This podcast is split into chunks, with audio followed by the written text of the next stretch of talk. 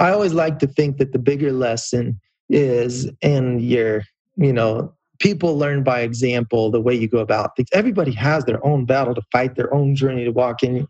And, you know, no matter how perfectly thorough instructional content is, it's not going to address their personal battle. Mm-hmm. And so I always feel like it's more helpful to see a person's method of mm-hmm. fighting the battle, of approaching the challenges, you know, yes. a method of through problems. Yeah. And so that includes the mistakes and how you confront them, because yeah. that's what everybody will be. This is Morgan, and welcome to If These Walls Could Talk. In this podcast, I interview fellow mural artists and art advocates, as well as share my own insights from 20 years in the field so that we can all up our game together and more great mural art can get made. Hey, welcome to If These Walls Could Talk, season two. I'm super excited. In this episode, we have Joe Cornelius of Mural Joe. And I first saw Joe, I think it was about 2012. I saw one of his videos on YouTube and I just loved it. It made me laugh it felt true, like to my experience. And he was really helpful explaining stuff. And I showed that video to at least three or four other people like, hey, hey, hey, you got to watch this. Hey, you got to watch this. That was back in 2012. And he has just gotten better and better and been so much service, provided like so much value to the art community by showing us tips and tricks and kind of inviting us in along the way. And his videos are so entertaining. I had a hard time. I was just watching some of his videos before we're recording today, and it was hard to stop watching. I realized it's like my favorite YouTube channel. So, first of all, I just want to say if you haven't had a chance to go watch any of Joe's videos, go do that after this podcast. They're super fun. And I just want to say, Joe, hi, I love you. I'm a huge fan. It's like a thrill to have you on my podcast today. Thank you so much. What a flattering intro that was. Thank you so much for the high compliment on my work and making me feel like a guest of honor here. That's it's really above and beyond. I just have to tell you some of the things I really appreciate about your videos and how you do things before I ask you questions. First, I just have to tell you. Sure. Like, so it's so endearing and sweet how honest you are and how you let us into what you're thinking about. You let us into the mistakes you're making. And yet you're simultaneously so good at what you do and creating an impact with your work. And I also really appreciate how you're making a multi level impact. So the way you're not being snobby or exclusive about the art, but just inviting people in, even the people who are on the street, talking to them, the people who want to help you paint, like, you know, the coffee shop owner or the kid. Yeah. You're just like, yeah, come on in. This is about fun. And when I was watching the videos, I guess it really reminded me of the spirit of Bob Ross. Oh, he just wanted to oh, make cool. it friendly and I love Bob Ross. I grew up watching Bob yeah. Ross. Saturday morning PBS. Well, I think you really you really embody a lot of that spirit of like, come on in. You know, art's a friendly place. You know, we're going to solve some problems here. You know, you approach it like a a problem solving, like we can do this. And then also continually like making it fun. Thank you. You do it so well. You're such an entertainer. So, wait, a few more things I want to say in an intro 300,000 subscribers on your YouTube channel. Is it at 300,000 now? It was like hundreds away last time I looked. 299 was this morning's number. I think by the time this this airs, oh, it'll be at 300. Oh, I got to do something to celebrate and thank all the subscribers. And then I noticed your How to Paint Water on a Beach, 2 million views. That's like a phenomenon. Yeah. I, people. Yeah, I'm so thrilled about that. That's it's amazing seeing that happen. I never saw myself as a YouTuber before it all began. Yeah, that's so cool. Well, I just have so many questions. I have questions around the business side, around the process side, and then I also thought it'd be fun to like talk shop this morning. Sure. Yeah, I'd love to talk about anything. Okay, cool. So I guess first of all, you know, back in 2012, you were just a, um, primarily as a mural artist, and now I've noticed you've moved more towards I'm sort of a mural art teacher. And so I'm curious if that was a real intentional step or that just evolved naturally for you. Yeah, I think you said it well. It's a natural evolution of my career. And, you know, I have done a handful of murals lately that I haven't posted for one reason or another. I was doing a one that I was really proud of, am really proud of, with a bunch of kids in Grand Canyon for an organization here, a youth organization. But then COVID came and they wanted to do a big grand opening and unveil it. I think that it's still under a veil from a year ago. So I, I never could post it because I can't post something before it unveils. Hmm. And then I did work maybe like more than 3,000 square foot of clouds on a ceiling over in eastern Colorado. And I can't show that because there's a big unveiling that they're waiting to do when construction's done. But I have the feeling that construction was held up for the same reason. And so, you know, there's been some mural projects I, I do love very much to paint murals. There's nothing like it. And like you described so well in your book, the enjoyment that is distinctly from painting murals that is unique. It's not like anything else. You move your body, you're with the picture, you feel like you're in it. You turn your head, you look this way and that way. And you're creating such an environment when you paint a mural. It's addicting. So I will never stop painting murals. But you are right that I have put so much more focus on teaching it because I see that as something that I have to offer. It's mm-hmm that it's not a niche that's being heavily filled you know the teaching the mechanics of you know the stuff i put in my videos. And so i feel like i am offering something better than painting when i when i do the instructional material. And it's just a passion. I love seeing people gain knowledge that i found hard to come by. Mm-hmm. so something i think that's so interesting about that niche is that murals have typically been sort of outside art establishment. And you didn't go to art school, right? No.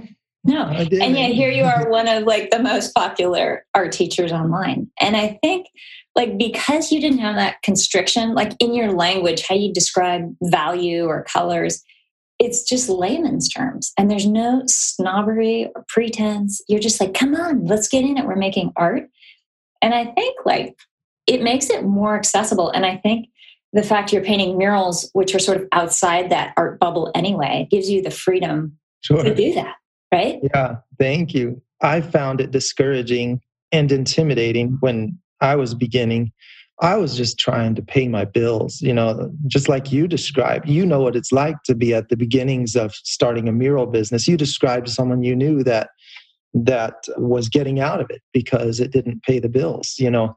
And you were very intelligent about systemizing, which I, am getting off track. But I so much loved hearing about your coding background. I was like, what? She does code? That's so awesome. It is so valuable to be able to apply that analytical mind to the artistic thinking because when they work in harmony, it's it's very yes. effective. Anyway, I'm off track. I was uh, just talking about the discouragement of wanting access to how to do things. I'm not trying to become, you know, I wasn't trying to become somebody. I wasn't trying to get my ego or my name out there. I just wanted to pay my bills and I needed this job to be done so that a customer would be happy and I could take some money home to my family.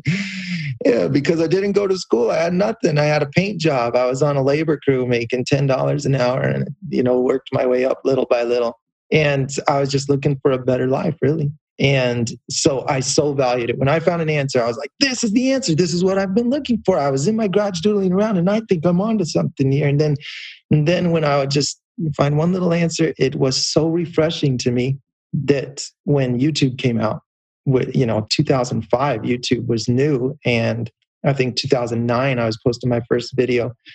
I just thought, hey, I've got stuff that I think people would like to see. So I immediately gained that passion mm. for putting the answers out there. And I mean, putting together a video takes a lot of time. Did you hire help then? Do you have help now? I mean, your videos are great. I, I, have to ask, I want to know the music is so good. Who picks the music? Like the time lapses you integrate, the little. Thank you. Thank you. That's very so nice. Well. Looking back at my older videos, I don't feel like the music is great. I was making it myself. I was doing everything myself. And, you know, I was endangering my marriage and everything by doing that. I was not the man that my wife married for a while there. And, and that was hard. That was a hard Because you were overworking. overworking by a long shot, you know. And finally, YouTube started bringing in just enough ad revenues for me to pay my brother to do the editing. And so I feel like you can see a distinct difference when he started doing a much more professional job. Was he an editor before?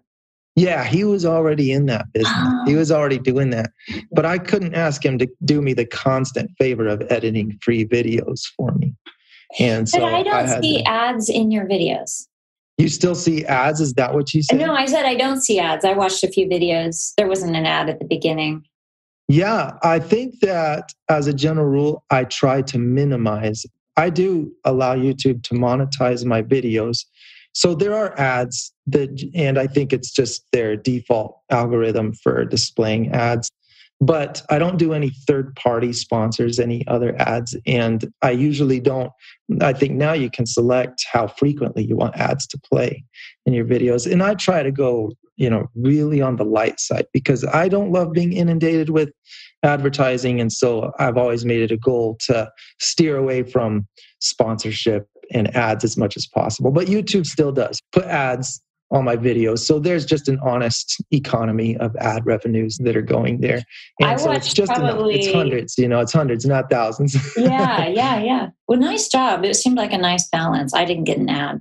All right, man, that's great. Not all of the videos are monetized, you know, for you know, maybe for some specific reason you watched one that wasn't monetized, so they won't play ads.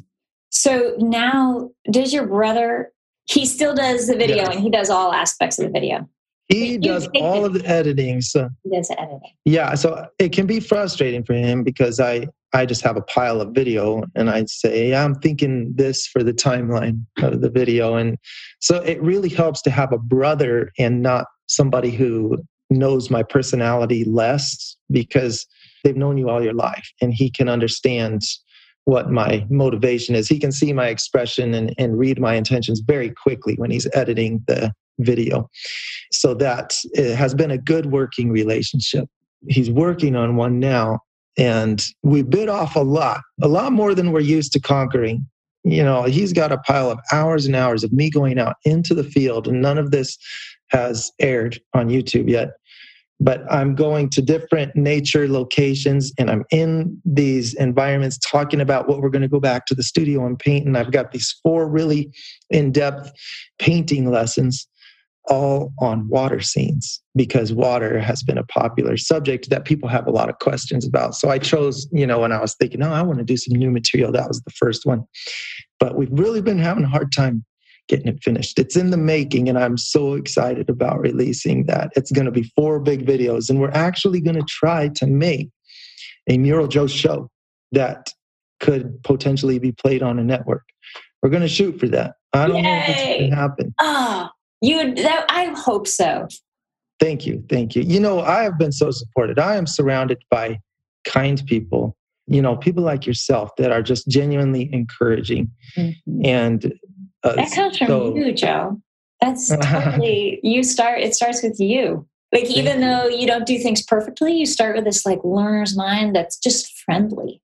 Thank you so much. I think I just was fortunate to learn a lesson several years back that if I stopped trying to be great on my own, I was surrounded by people that would help me to be even more than I could be on my own.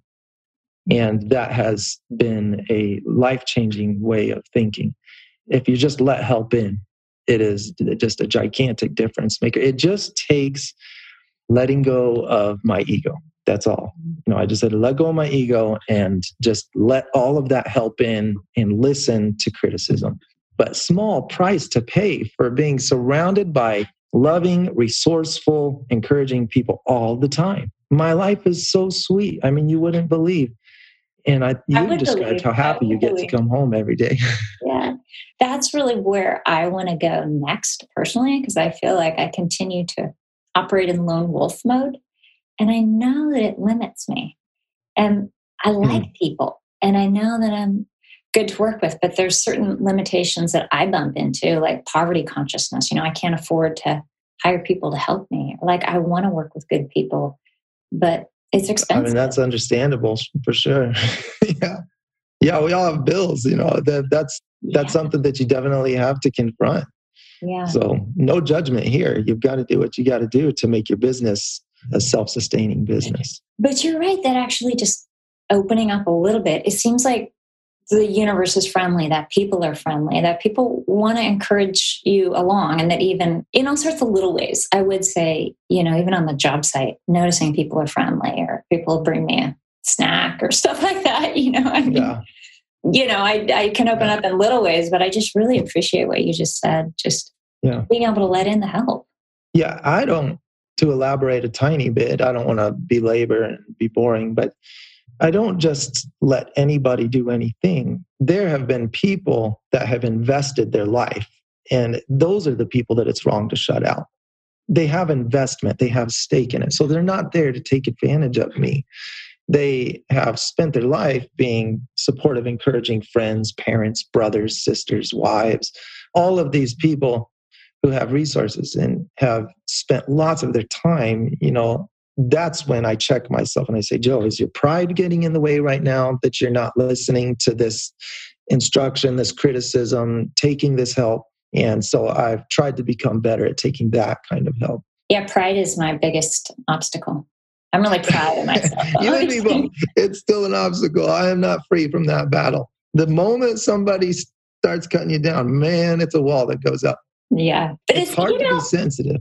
yeah. I guess with clients when I'm painting a mural, I take feedback because I understand it's their wall, and like I want them to be happy with it. Like actually, I have no pride on commercial projects. I understand my role humbly, but then on a bigger sense.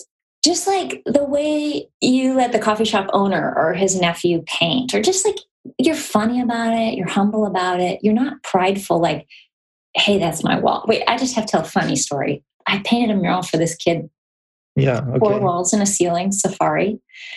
And his mom's like yeah you know it, i said he could paint a butterfly or something like that. So i let him in to paint a butterfly. Then he wanted to do another. Then it was like a path and you know i was like okay okay ari and then finally you know he wanted to do something else. And i was like you know ari i'm kind of protective over my work. Like i just explained to him like i think you've painted enough and i really want it to be like i care and he looked at me and he's like okay morgan you just do morgan he said to me, he says, That's okay, oh, Morgan. Oh, You're man. just doing Morgan. And I was like, Damn, he knows my number. Like, I felt bad. Like, I know I'm just being Morgan. Like, I get neurotic or prideful around my work. Yeah. And he got it. He was Yeah, so. but that is sweet. hard. There's a balance. Man, there's always balance. There's not just one side to stand on and just know for all events in the future you're on the right side yeah. of the situation. You know, there's balance. That's hard when someone takes a little more, a little more. You know, they're really enjoying it and now they're more involved and you're seeing a different vision. I mean, It was a really sweet moment, but, you know, gave me the bandwidth to have my pride or my process or whatever. So Yeah, he was like six or seven. Yeah. Oh man, that's great. I had one seven-year-old notice that the flag on a little sailboat out at sea at the hospital was blowing the wrong way, and she knew it was blowing the wrong way because the sails were bent this way, but the flag is blowing that way. And I was just thinking of like hair in the wind. You know, this was this is why I got it wrong. I was thinking of hair in the wind. The boat's going this way. I had the wind blowing the sails this way. Boat's going this way. So I put the flag like well behind it. But then she's like, "Why's the flag?" But you know, she pointed it out, and I just got word of that from one of the adult nurses there. They say, "Hey, this kid came by and pointed this out." I so loved that story. I left it like that. I was love that gotta leave it there so that I can always just tell people, "Well, you got to notice the flag going the wrong way." There is a seven-year-old that picked it out first. Yeah. I think sometimes life is more interesting for the mistakes and the little things that you let in. I mean, Yeah. that one video that you just posted about the safari room when you got this foo-foo doll from Target and said, "Oh, let's try painting clouds," and it was this fuzzy pink doll. It was so funny. And then Yeah. watching it fail and watching the foo-foo doll over the bucket, like Yeah, that made the video. And you know, you can fix Sure. the clouds or whatever, but Yeah. I mean, I think allowing that and allowing people in to see the places that we're learning and failing is what Yeah. makes life beautiful and interesting. Yeah. I really thought that was going to work. Well, it, it all came in my imagination. Uh, when I was watching, I'm like, that's genius. I'm going to go get myself a doll next Yeah. time I have to do ceiling. And I'm glad to know I learned something. Oh, I don't need Yeah. to try that. I can see why it would get really flat or heavy or whatever. Yeah, it didn't work good. I really thought it would. But I always like to think that the bigger lesson is in your, you know, people learn by example the way you go about things. Everybody has their own battle to fight, their own journey to walk in. And, you know, no matter how perfectly thorough instructional content is, it's not going to address their personal battle. Mm-hmm. And so I always feel like it's more helpful to see a person's method of mm-hmm. fighting the battle, of approaching the challenges, you know, yes. the method of through problems. And so that includes the mistakes and how you confront them, because yeah. that's what everybody will be confronted and, with. And with murals and painting, there's no right answer, right? It's all problem solving, especially because you're working with a space. Like, how is the light in this room? How, you know, what are you trying to do? Like, composition on a full scale wall is actually yeah. has more to do with feng shui than you know how you do it on a piece of paper and also like materials are different i'm on a brick wall i'm on this or i need to get this done yeah can, can i share one more great story just artist stories here i was working on a wall and my ipod earbud drops. AirPod. Well, my kids have ear pods now. AirPod. There's earbuds, there's iPods, and now there's ear pods. Oh man! I swear to God, my kids are gonna like laugh out loud at this. They're 18 and 16, so. Um, but you know, the Apple AirPod falls out. Oh, down and AirPods. you just said another one. AirPods. I forgot about AirPods. EarPods, AirPods. Okay, so it falls into a crack between the wall and the sidewalk. Okay, it's stuck. It's gone. And I oh. look down there and I see leaves and dirt, you know, for the last 80 years since the sidewalk was built. And there's about a two foot drop. And it's too small for my hand to fit in. And oh, I'm oh, no. sitting there and I'm like, oh, there's $400 sitting down on the ground down there. You know, that's those AirPods are really expensive. I yeah. problem solved and I figured out how to get that. I used two of those weenie roller extra long and I put oh, really? on the end. Yeah. And I taped the case so it has a magnetic attachment. And I slid it down. I got my knuckles all bloodied. It took me like an hour. And I figured oh, it out. Man. Figuring things out makes you feel like a rock star, you know? Yeah, you, you know? made a tool. You made a tool.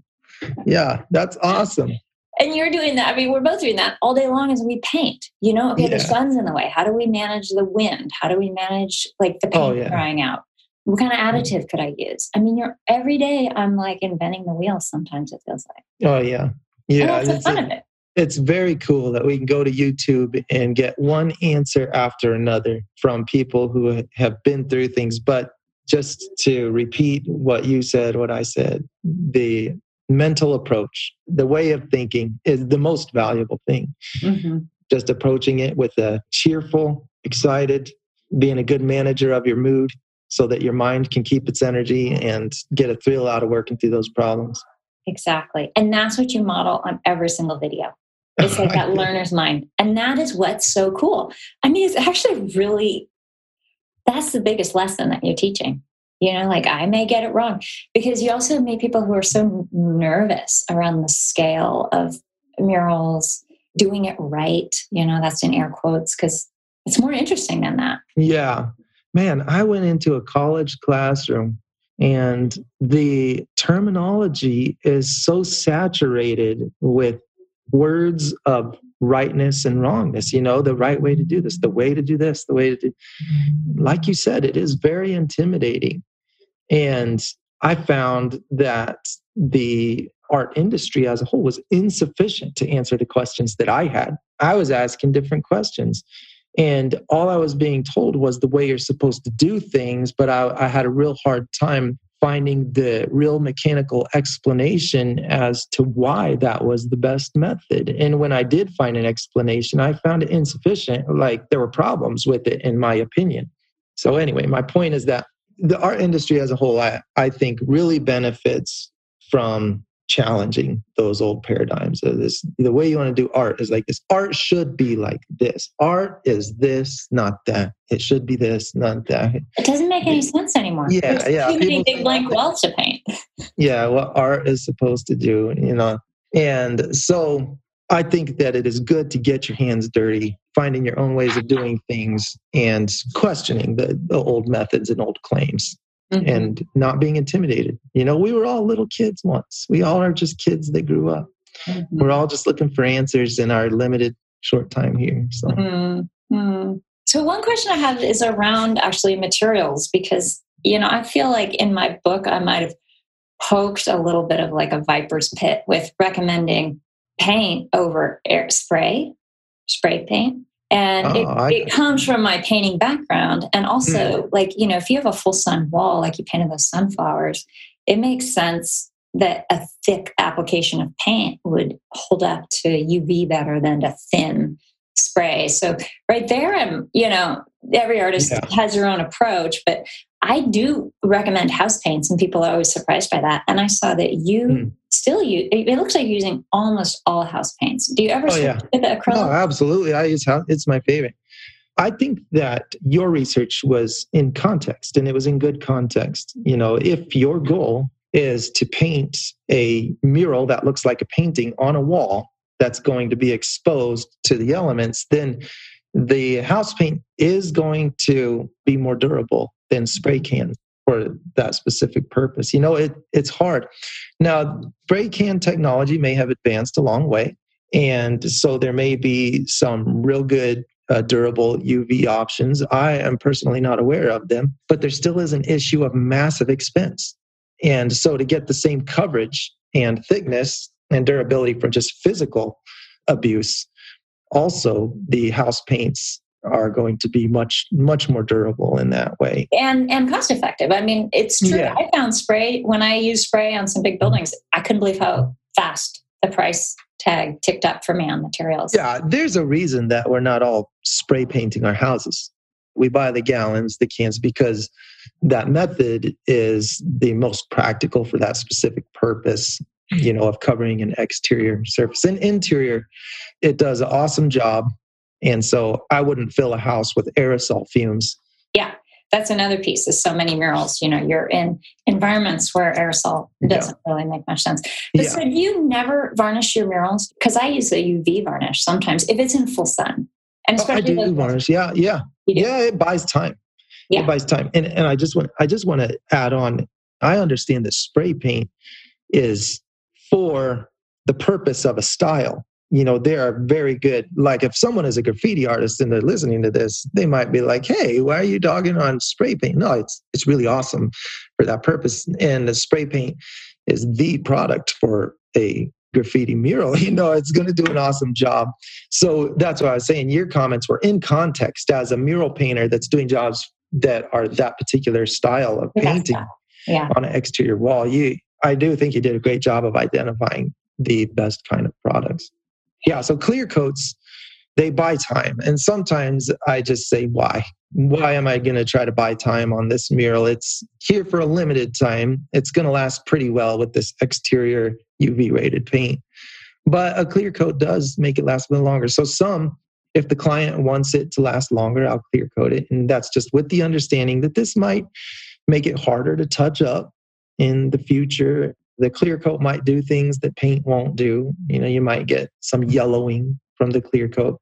Minor concerns. You know, I think if you do a water-based polyurethane on a painting, then that's great. It makes it last a little longer and really won't damage anything. So, what do you use? What's your favorite varnish? Uh, you know, I'm still searching for the best. I don't even know how to evaluate what the best is. I just, you know, see what it's made for. I just go for the most abusive specifications that is there and i just get that one so if one is made for like exterior concrete mm-hmm. hey that's what i'm going to put on my mural because that's made to have the sun shining on it and feet walking on it but they all tend to be a water-based polyurethane mm-hmm. that seems to be the most popular yeah um, but the oils can often yellow it so you yeah. get a lot of yellowing so yeah. that water-based is good i've been using a product by Marabu and it's kind of expensive, but I found it when I was looking for it's a marine grade varnish, and I use it on pretty much anything. And I actually okay, like, cool.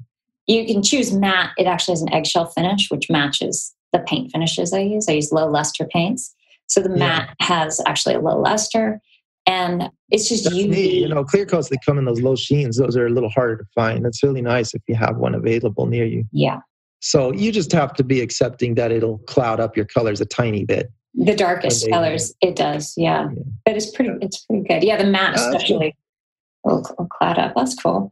And so I use my golden acrylics to. I mean, your stuff pops. That's like your signature. I think visually, Mhm. it's your work really Thanks. pops. It's beautiful. Thank you. I usually get that pop by moving away from the house paints because they mix to gray, and I'll move to just golden acrylics, and that's what the. oh, okay, good. Do you ever use acrylics? Like it seems like you stay to house paints to the end. And Yeah, I just stay to house paints. There is a difference, though. You know, if you compare them side by side, I just have not found it to be an extreme enough difference to get that pop that you're describing. I've found to be more dependent on my strategy with the colors rather than the intensity of the original pigments. But the original pigments can vary. And so in house paints, they are diluted more, as you described. You know, there's other things in that paint to make it more durable. And so the pigments are a little more diluted by other things. So there's like a, a milky colored base in paint that probably helps it to be more durable and cover better in house paint. But with artist paints, it is a much higher percentage of just pigment. Yeah. And so I feel like that's the manufacturer relying on that paint not being in direct sunlight all the time or being You- that's heavily Good, abused great with points. Exactly. traffic. you know. Exactly. The house paints are engineered for what you're using them for Yeah. when you paint a mural.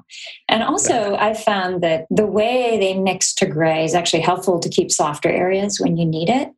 But Sure, yeah. It, it Yeah. actually is, in some ways, harder to mix house paint well than the acrylics well because the colors can go towards muddy. I mean, there's benefits, but also it's Yeah. interesting you're teaching that because you know that if you want to keep it light, adding just a little bit of that dark color just makes it it is harder to color control. Yeah. I don't know. I mean, it's interesting. I'm just thinking out loud that in Yeah. some ways house paint is trickier to mix.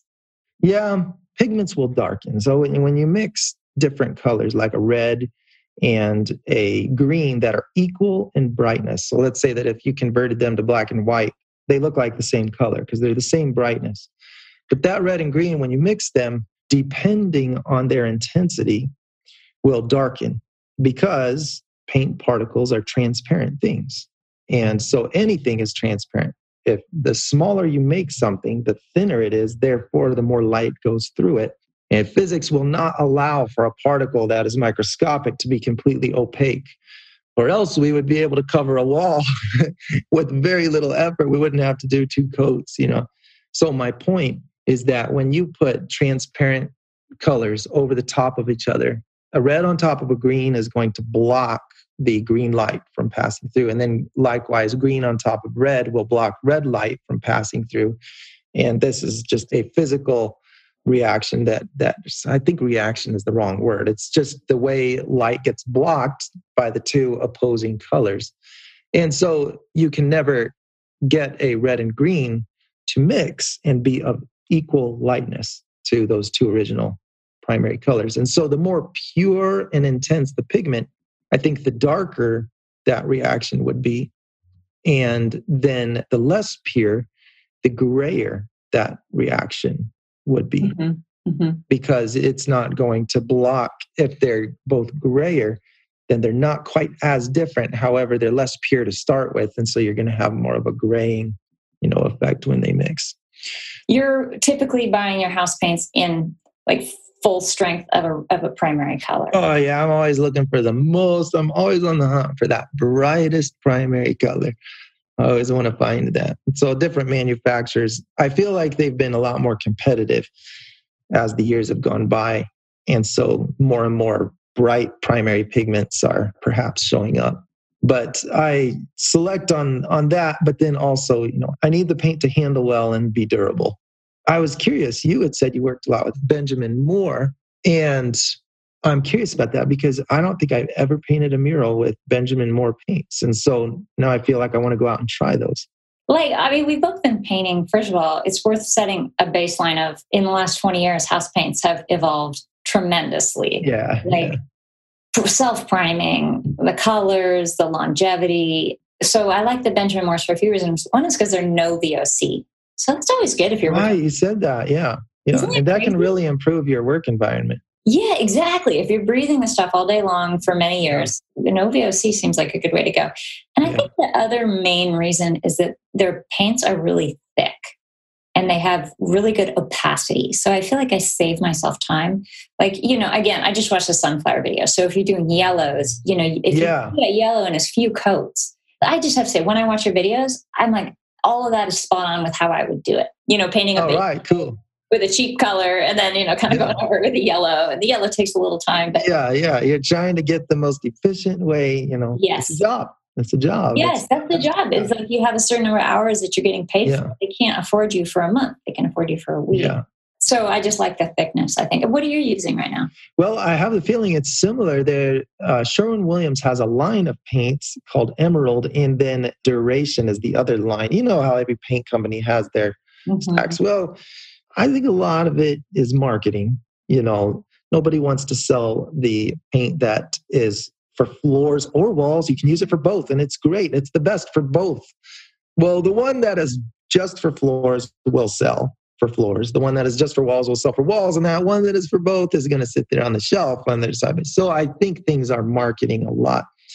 But anyway, there are these two lines. One came after the other, and I liked the way they don't skin over. So when you use duration paint, and Emerald is, is very similar. Those are the two high end paints from Sherwin Williams when I'm painting, especially interior, I find that they will thicken as they begin to dehydrate, but they won't get that rubbery skin nearly as quickly as something like Behr paints from Home Depot or Dunn Edwards paints that we have at another hardware store. There are a lot of brands out there that maybe are great for painting houses quickly, but that rubbery skin drives me crazy.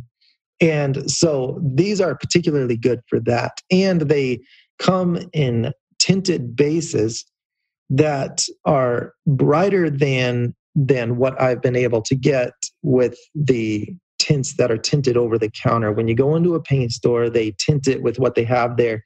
They shoot their pigments into a base, you know, kind of like putting food coloring in your milk or something. That's how paint is done, for anybody wondering what I'm talking about. Well, if it comes from the factory already tinted, I think is a lot of the times maybe like a, powdered pigment, more concentrated. And so I've noticed that these are brighter and more concentrated. And likewise, when I get black, I never like to have them tint black because black is always blacker if it comes on the shelf from the factory black and it doesn't use the pigment. I don't know why their pigment is not as black, but it's not. And so factory tinted things that are not tinted at the store tend to be more intense. And I like that. That's so cool. I did not know that. I love learning new things. So I didn't even know uh, Sherwin Williams. Actually, for the pavement paint, they have pre-tinted. But I yeah, okay. Yeah, all of them are not so bright, but I particularly like the red and the yellow in those two lines, the emerald and the duration. They have these red and yellow bases that I still can't find at other places and they're rated for exterior and to take UV. So, oh, for exterior, resilience is the one that they make mm-hmm. for exteriors. You know, something I started doing in recent years was I've always had like a set of interior paints, all my interior, you know, Benjamin Moore's and all my exterior. It just takes up a lot of room, all those gallons. Yeah. And recently, I, I only get exterior and I just use it for all applications, I assume. Oh, yeah, it's great. It's Only robust. And it just saves me a ton of storage and thinking yeah. through having to mark it all the time. Wait, was that little jar interior or exterior? Yeah. Uh, they're all exterior now. Yeah, like I said, over the years, I have seen one line after another. You know, you go into paint stores all your life, you see trends. You see the cans of paint that say interior, exterior. They have the slash, it's for both. And you're like, well, yeah, of course. If it's exterior, if it can hold up to that abuse, it's going to hold up inside. So they just rate it for both. But they don't sell like the ones that are, you know, rated for one or the other because I guess we all are just very trusting that the manufacturer knows best and they're making the thing that's for that purpose. But I am challenging that when I go into a store and I'm thinking, hey, if it's for exterior, it's going to hold up interior. Mm-hmm. I have heard people talk about more VOCs in exterior. So if you find an exterior that's low VOC, I think you're good yeah. to go. So the Aura is the no VOC. That's that's the right combo. And I did use it on my floor in my house the other day because it was like maybe two years ago. It's held up fine. I remember seeing that. at a hardware store. And, and, and at the time, I was trying to do a painting on a low budget, so I didn't get that. It was more mm-hmm. expensive. Mm-hmm. So it, it must be good. Yeah, but I mean, if you're talking ten dollars more per gallon, but yet it's saving you a ton of oh, time. Oh yeah, exactly. I mean, I get exactly. for a house painter, it wouldn't make sense. Some stores don't even sell it because it's pricey. But it's ten dollars more than you know, or fifteen. Yeah. It's a jump for most house painters. But I'm glad they sell it because for me, it's it's worth it to get a premium product. I mean, oh, I agree so much. I've made some mistakes with business and only budgeting for a low paint cost. That's dumb.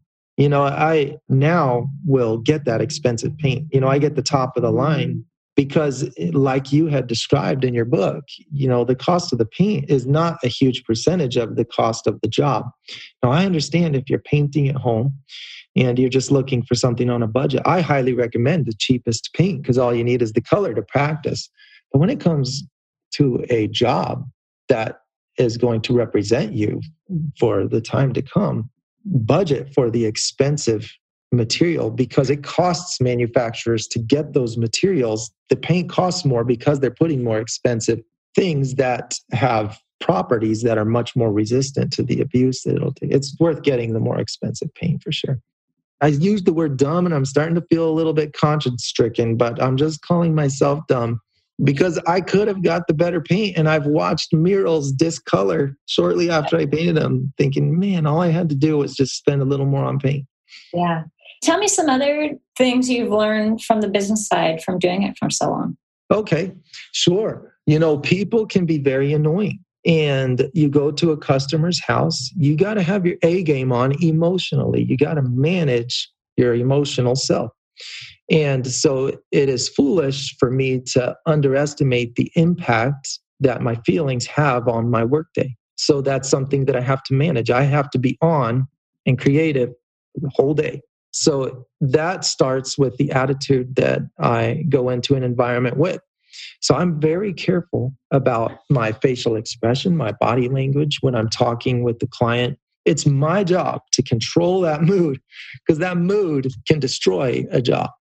Okay, and, can I just talk to that one point because it's so, I totally agree. And I feel like when you're making the videos, it's so important to show people the learning process and to show the learner's mind.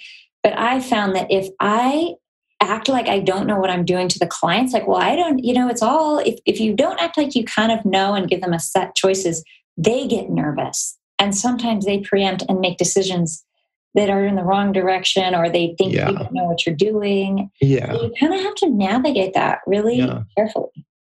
Yeah. So I learned that a lot of the time when there was awkwardness in communication, insecurity starts happening. It's the elephant in the room. You're like, oh man, why did everything get weird?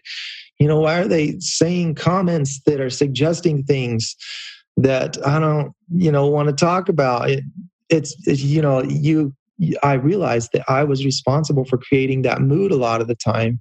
And so I just began to pay attention. I began to listen when people talked about communication about the you know it's all over. It's it's everywhere. You know that kind of wisdom there's no shortage of it.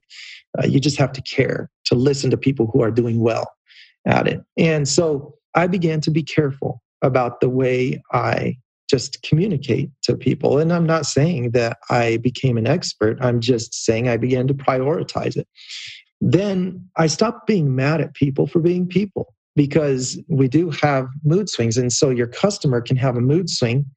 They can suddenly have an opinion because they didn't have the vision like you did.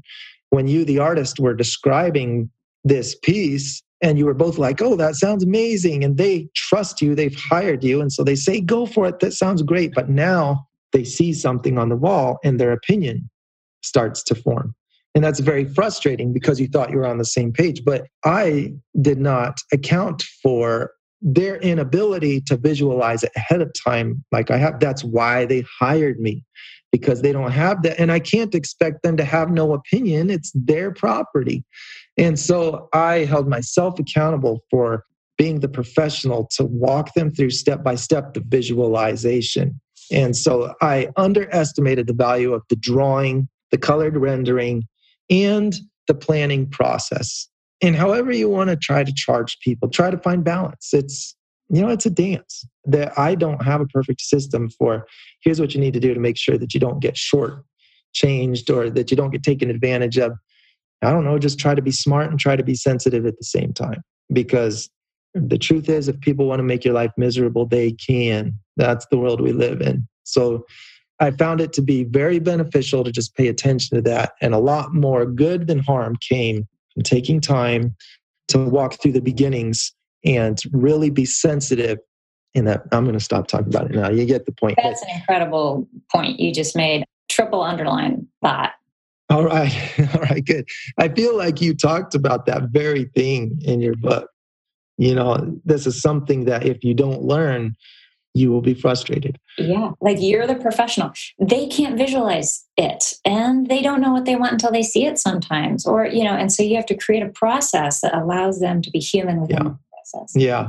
Well, you approved that design. So if you want to change it, that's fine. But yeah. you know, there's a little fee or whatever. You know, you just you just assume people are going to be like that, and you take care of yourself as a professional, and yeah, also with your attitude and everything. Yeah. I told man, I was on a, a recent job we've got 10 days to do the job and we're into day three and we are a tenth of the way done on day three so do the math you know we're going to need 30 days at this rate and we've got 10 but what i did as i'm standing there with the client with my helper that i'm paying i just assured them i said no this is normal. This is normal. You know uh, jobs and i'm just going to put myself in that and talk to you like you're the client right now so you can see the way i handled this I said, well, this is normal. That it's it's expected to be behind schedule at the beginning of a job because we're working through some very important decision making and we're finding our momentum in order to get it done. And so this is normal and we can expect to see this rate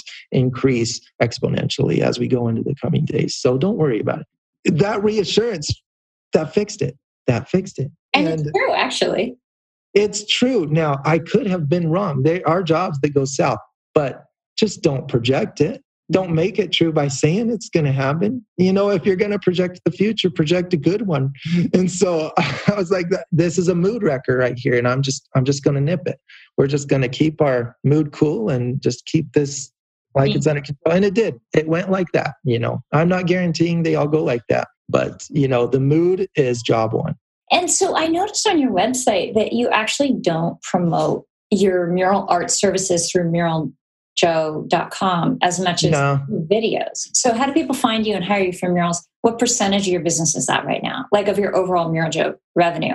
How much is actually on site painting versus your teaching products? I think that I, it goes down a little bit each year, but I will never allow it to go down to zero. I think that I probably spend, I'm going to say a quarter about 25% of my time on a job site. It used to be half the time. It used to be 75% of the time. It was 100% of the time when I was really trying to form the business and my reputation. And so people contact me because they they search. You know, I have a I have a contact button on my website. I people can message me on uh, social networks and they can find me. I just don't advertise it because the balance is working as it is. And so if there's a natural balance taking place, then I just don't need to offset it. You know, since I do love to take time to produce the instructional content, I don't try to fill my whole schedule with jobs, especially not jobs that people are looking for bargains. You know, that's normal, that's human, that's what people do. They look for a good deal, but I'm not trying to advertise myself to get a lot of that kind of opportunity. I'm more looking for the clients that say, I want a Mural Joe piece. Those are the clients that I want. That's awesome. I love that. And I love that you said that if this if it's working, you don't need to yeah. harder and strive in that direction. It's like, well, it's working. Yeah. Yeah. And also it felt like because you are doing tutorials that it's better to engage people, have people engage with you on the platform like YouTube through comments, questions, stuff like that, rather than emails where you just one off answering. It's always better to answer a question for everybody to hear. Yeah. I just found that the chemistry wasn't working for me typing up. I man, if I ever could compile all of the answers that I've emailed out to people because I care. So when I get an email, I really do strive to answer it. But I in these, I don't know what has it been, 15 years or something, you know, I have never compiled those answers to post them somewhere because I'm always busy doing something that I that I love more. There's something else that needs to happen. And so that, you know, it just doesn't take high priority to get those answers posted. So it just didn't work for me because I don't like being on a device. I want to be out there talking to people. So when I'm talking to you right now, I don't, this is not the same feeling as typing on a computer, you know. I like to talk to people. And so I found it to work good for me to just answer them on videos and just hope that it got out that way. And how old are your kids now? Yeah, I've got three kids. I've got a five year old, and he's in kindergarten this year. And for the first half of the year, his mom and dad in kindergarten because of the way things are right now. and then uh, I have a 16 year old and a soon to be 15 year old. His birthday is very soon. So my daughter is the 16 year old. It's crazy having a daughter that's driving. And then, you know, just behind her is my son Joseph, that is just going to be turning 15. He beat me arm wrestling. He's 14 and he beat me arm wrestling already. I had to dish out a hundred dollars. that was the offer. I told him the day you beat me at this, I'll give you a hundred bucks. I just didn't think it happened this quick. Yeah, my son stopped wrestling me because he just felt bad for me. Oh, he got the yeah, it happens. It happens. You got to pass the baton to that growing generation. Yeah. yeah. and that's great. So you have been able to support your family from your mural work. Yeah, I man, I'm telling you, I am so thankful to God for that. I I didn't feel so confident that it was going to work out for some time. And like I said, I am so much the product of many people's care, time, love, investment, grace. I needed lots of grace. You know, just the person that I've become is so different than than I was. And so, you know, I, I'm so thankful. One thing I thought was was so great was how you intuitively knew things starting your business. That took me a long time to figure out. And so there were things that you started right out doing well. And I, I was man, I was like, man, this is worth reading. This is worth reading for people to get off on the right foot. Because if I could have avoided some of these careless mistakes, I mean, you address the importance of careful planning, of careful pricing, and the mechanics of what that can look like with clients. And and those are things I just did willy nilly. I thought, oh, well, I can just paint this out of my mind. So that's what I'm going to do just going to do it out of my mind. Mm-hmm. Mr. Awesome, right here. Well, I can do a thousand pictures out of my mind. And guess what? I ended up painting a thousand pictures out of my mind, one on top of the other before the job was finished. Planning is so important. So, you know, compliments to you on the and learning that stuff at the beginning. Digital designs now, or do you do you draw it off your clients? How do you do that? I do it. This is a picture. You know, I, I got on the internet, and this mural is intended to have a very hopeful emotion. So I've got some hot air balloons rising, sailing toward a sunrise over the ocean because I felt like, oh, wow, the pictures I saw in color on my internet search just were magic. I loved the way they looked. And so I sent those pictures, the colored versions. So that pencil drawing is a first step because it's not a huge investment of time for me. And if a client doesn't like my idea, then you know i'm not, I'm not going to dump a ton of time. It's kind of like well first drawing is for free. I'm going to do that because i want the job. You are a potential client. So then if there's follow up we'll move to a colored rendering uh, you know something more thorough of what it'll look like. And i'll just paint it. Because if i paint it small then i can do such a more efficient job of painting it large. I'll have my mind wrapped around the colors. I'll have so many things figured out from just painting it small and simple. And then I'll I'll map it out and just use that small version as a rendering and then plan and pre-mix my colors according to that that small painting. So very rarely do I actually do digital. I used to do it that way, but I found that it it was actually better for me to just paint it ahead of time with the same paints. Again, I can never decide. I'm always like, what should I do? But actually, I find that painting it is better for also the clients to see the actual colors. Yeah, and there you go. gives them a sense of the artfulness. Like this is art, and it's not yeah. like a Photoshop or you know, if I do it digitally, it doesn't actually look like the artwork is going to look. So it just sets expectations around to the impression level and the color. So it's more accurate and helpful to just yeah. Hmm. I did very much enjoy doing digital art.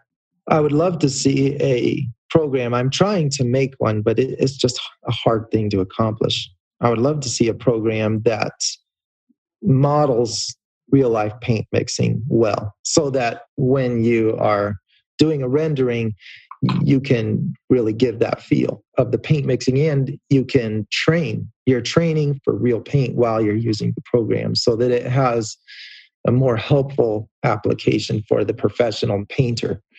I wanted to see an app like that so i so i started in on trying to make one and man. right. There isn't anything like that that i found. When you switch to acrylic it just goes blurry or yeah. it isn't right. It's like well, that doesn't yeah. yeah if you're a painter there's color mixing that you're accustomed to and digital programs just don't model it well. So i use real paint. That's what i do. Hmm. it's very cool. Very cool well, Joe, I feel like we should just make this one of like a 10 part series, but I know that right now it's to respect listeners' time and your time. And I love talking to you. I can't believe I'm here talking to you after being a fan of yours. well, likewise. This is a real honor. This is the first time we've talked face to face. Yeah. Yeah, this is very fun. So I would love to do more parts. Anytime you want to, just let me know. Thank you. Thank you. I just, I learned so much just from this you know short time. And i know that it's super helpful to all artists. And i think you know we really align you've been so generous with your videos but just the idea that there's a lot of room to grow in this field. There was really it, mm. there's no standards and the paints are getting better and a lot of things are changing. And it's like as people can sort of jump leapfrog over the first 10 or 15 year learning curve that we had get started making great work right away. It just elevates the whole art form. Yeah. yeah. You know, yeah. That, that's what I thought. I thought your, your book really was excellent for that. You know, I, we can never release a product that perfectly covers everything, but that's not what we ever become. We never become the person that perfectly does everything either. But it is just so excellent for jump starting a mural business. Mm-hmm. I thought that was great.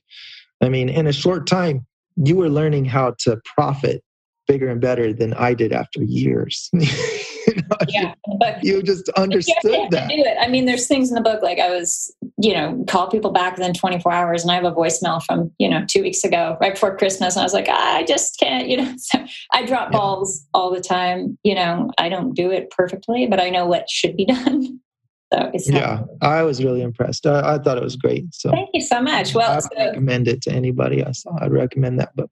Good. Well, you did write your recommendation on the back. I did. So I did. If you read my book, you will see Mural Joe's recommendation on the back. I really appreciate that too. Yeah. Okay. The only thing that I want to plug is oh.